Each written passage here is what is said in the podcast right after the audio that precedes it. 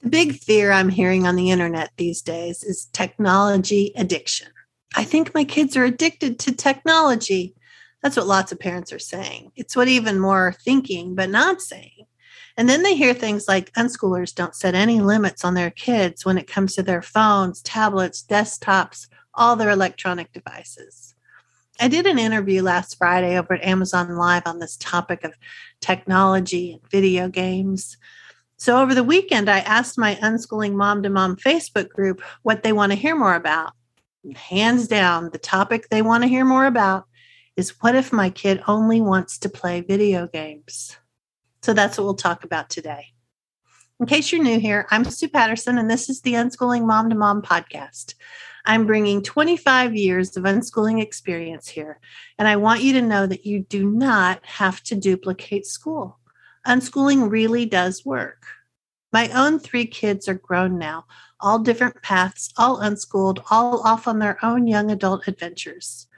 I do this quick little pep talk of a podcast to encourage you that this can work for you and your kids too.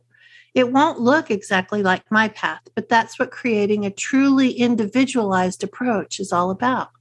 Making it unique for you, learning from other people what they did right and maybe even what they didn't do well, taking the data and seeing what fits for you, for your kids, for your family. I have all kinds of ways to bring you support an unschooling course, a membership group, unschooling guides, one to one coaching calls. So much variety because I want to offer ways to get you this information that works for you. How do you learn best? Reach out and I'll help you find the resources that you need to be successful at unschooling. So let's tackle that technology issue. I touched on this a little back in episode number 30. So if we come to the end and you think, uh, I need a little more than that, you can go there next. Lots of parents come to me saying, they only want to do video games. I think they're addicted. Let's dismantle that a little more. The first part is the story you're telling yourself about them only wanting to play video games. That kind of all or nothing thinking doesn't help you. Most of the time, when we dig a little deeper, we find examples of them doing other things too. They make it to their sports practice, they bake with mom, they show up for meals, they play with the dog occasionally. It's really all about our fears running the show, making you look away from the examples of it not being true and focusing on behaviors that keep you worried. Peeling that back and looking at it is important. The next part has to do more with your knowledge about unschooling or lack of knowledge. When we understand that humans are hardwired to learn and we move toward our interests when we're given the chance, we can see that this is exactly what the kids are doing. We don't need to fight it. We may need to learn more about it.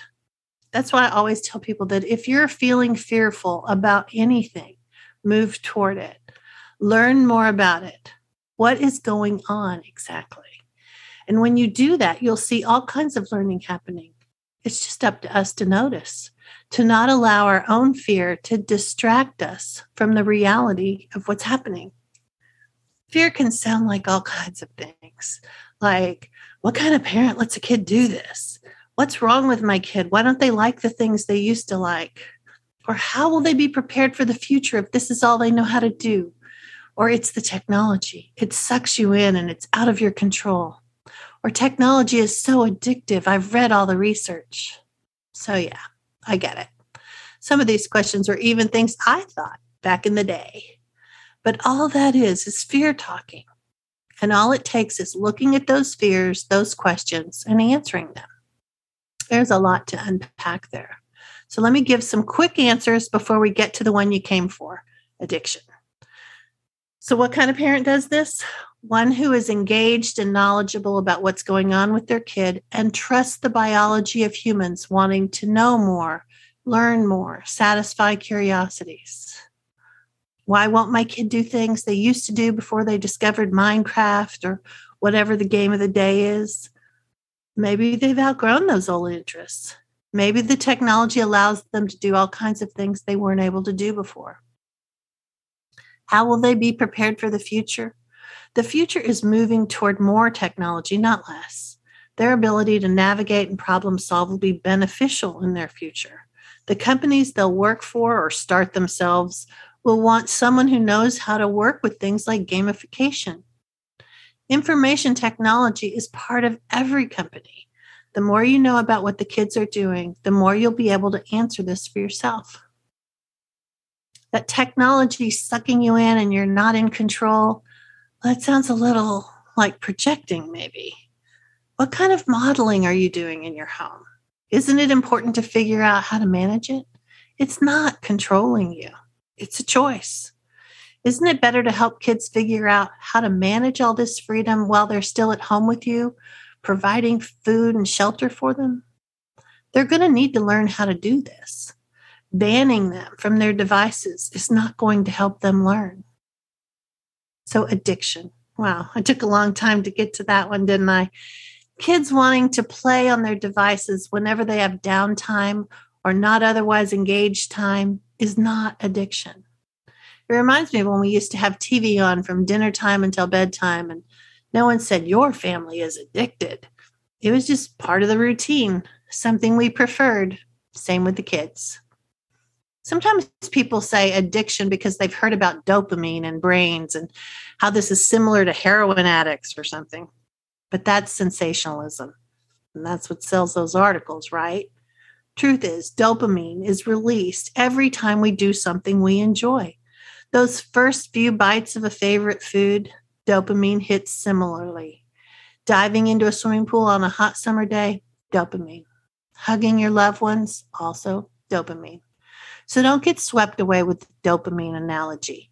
Kids have fun on their games. So, yes, dopamine is released. It's okay. It's not heroin. Families who have had addiction issues know that this is not the same the damage, the disruption to the family, when we're talking about true addictions, not the same. So, using a term like addiction when we're talking about something our kids enjoy sends all sorts of confusing messages messages about judgment from you, messages affecting their own self esteem, messages to make them think something is wrong with them because they enjoy video games. I'd like you to rethink that. Haven't we all had a hobby we loved and maybe spent a lot of time on? Or a project that we immersed ourselves in and we lost track of time? Isn't that what's really happening with the kids and their devices? Unschooling parents have a unique position here because we have so much time with our kids. You have plenty of time to figure out if there's an underlying problem or if they're simply enjoying themselves. Maybe it's time to lean toward what you're considering the problem and gather more information and connect more with your child. And it would be really helpful to stop referring to this as an addiction. Instead, think more positively. Use words like immersion, engrossed, fascinated, or fully engaged. When we think about the kids' interest in this way, we connect more and our fears lessen we can see that all this dedication is helping them become an expert in certain things that are important to them. That in itself is a transferable skill that they'll be able to take with them as they get older. That persistence and grit that it takes to stay with something, even if it's hard, especially if it's hard, to attain the goal. Another life skill they're learning through gaming. As we start to make this shift, we can celebrate that they're passionate about gaming there's nothing wrong with that. So, do you see the difference in shifting how we talk about it? Sure, kids may be spending a lot of time on their devices, and you may want more time with them or long for life a few years ago when they were younger. Welcome to parenting. But some of that might have to do with their developmental phase. And some of it might have to do with what else is on the buffet, so to speak, at your house. Maybe it's time to brainstorm with them about where they are now and what their interests are. Don't be surprised if they tell you that it's gaming. It's all they want to do. so, how can you support it? How can you show that you value what they value? How can you learn more about it so you're not so afraid of it? If you're new to lifting some of these limits, you may find kids cling to their technology. But as they see that you aren't going to flip flop, that they can come back to it even if they step away to help you wash the dog. They won't feel as desperate to hang on to it. Another quick note when you hear people say that unschoolers don't believe in limiting screen time, I want you to know they're leaving off a few critical pieces. Unschoolers don't believe in arbitrary limits for anything really, including te- technology. No random two hours allowed kind of thing. What's realistic in the day today? That's your starting place. And when you prioritize communication and connection with your kids, partnering with them to help them, as well as be inspired and reassured our, reassured ourselves, this concept of screen limits begins to fall to the wayside. Every time I start to talk about technology and unschooling, I feel like I only get to the tip of the iceberg. And we're really coming in at already coming in at this 10 minute mark. So I'm going to wrap this up. But this is why I created the unschooling guide about technology.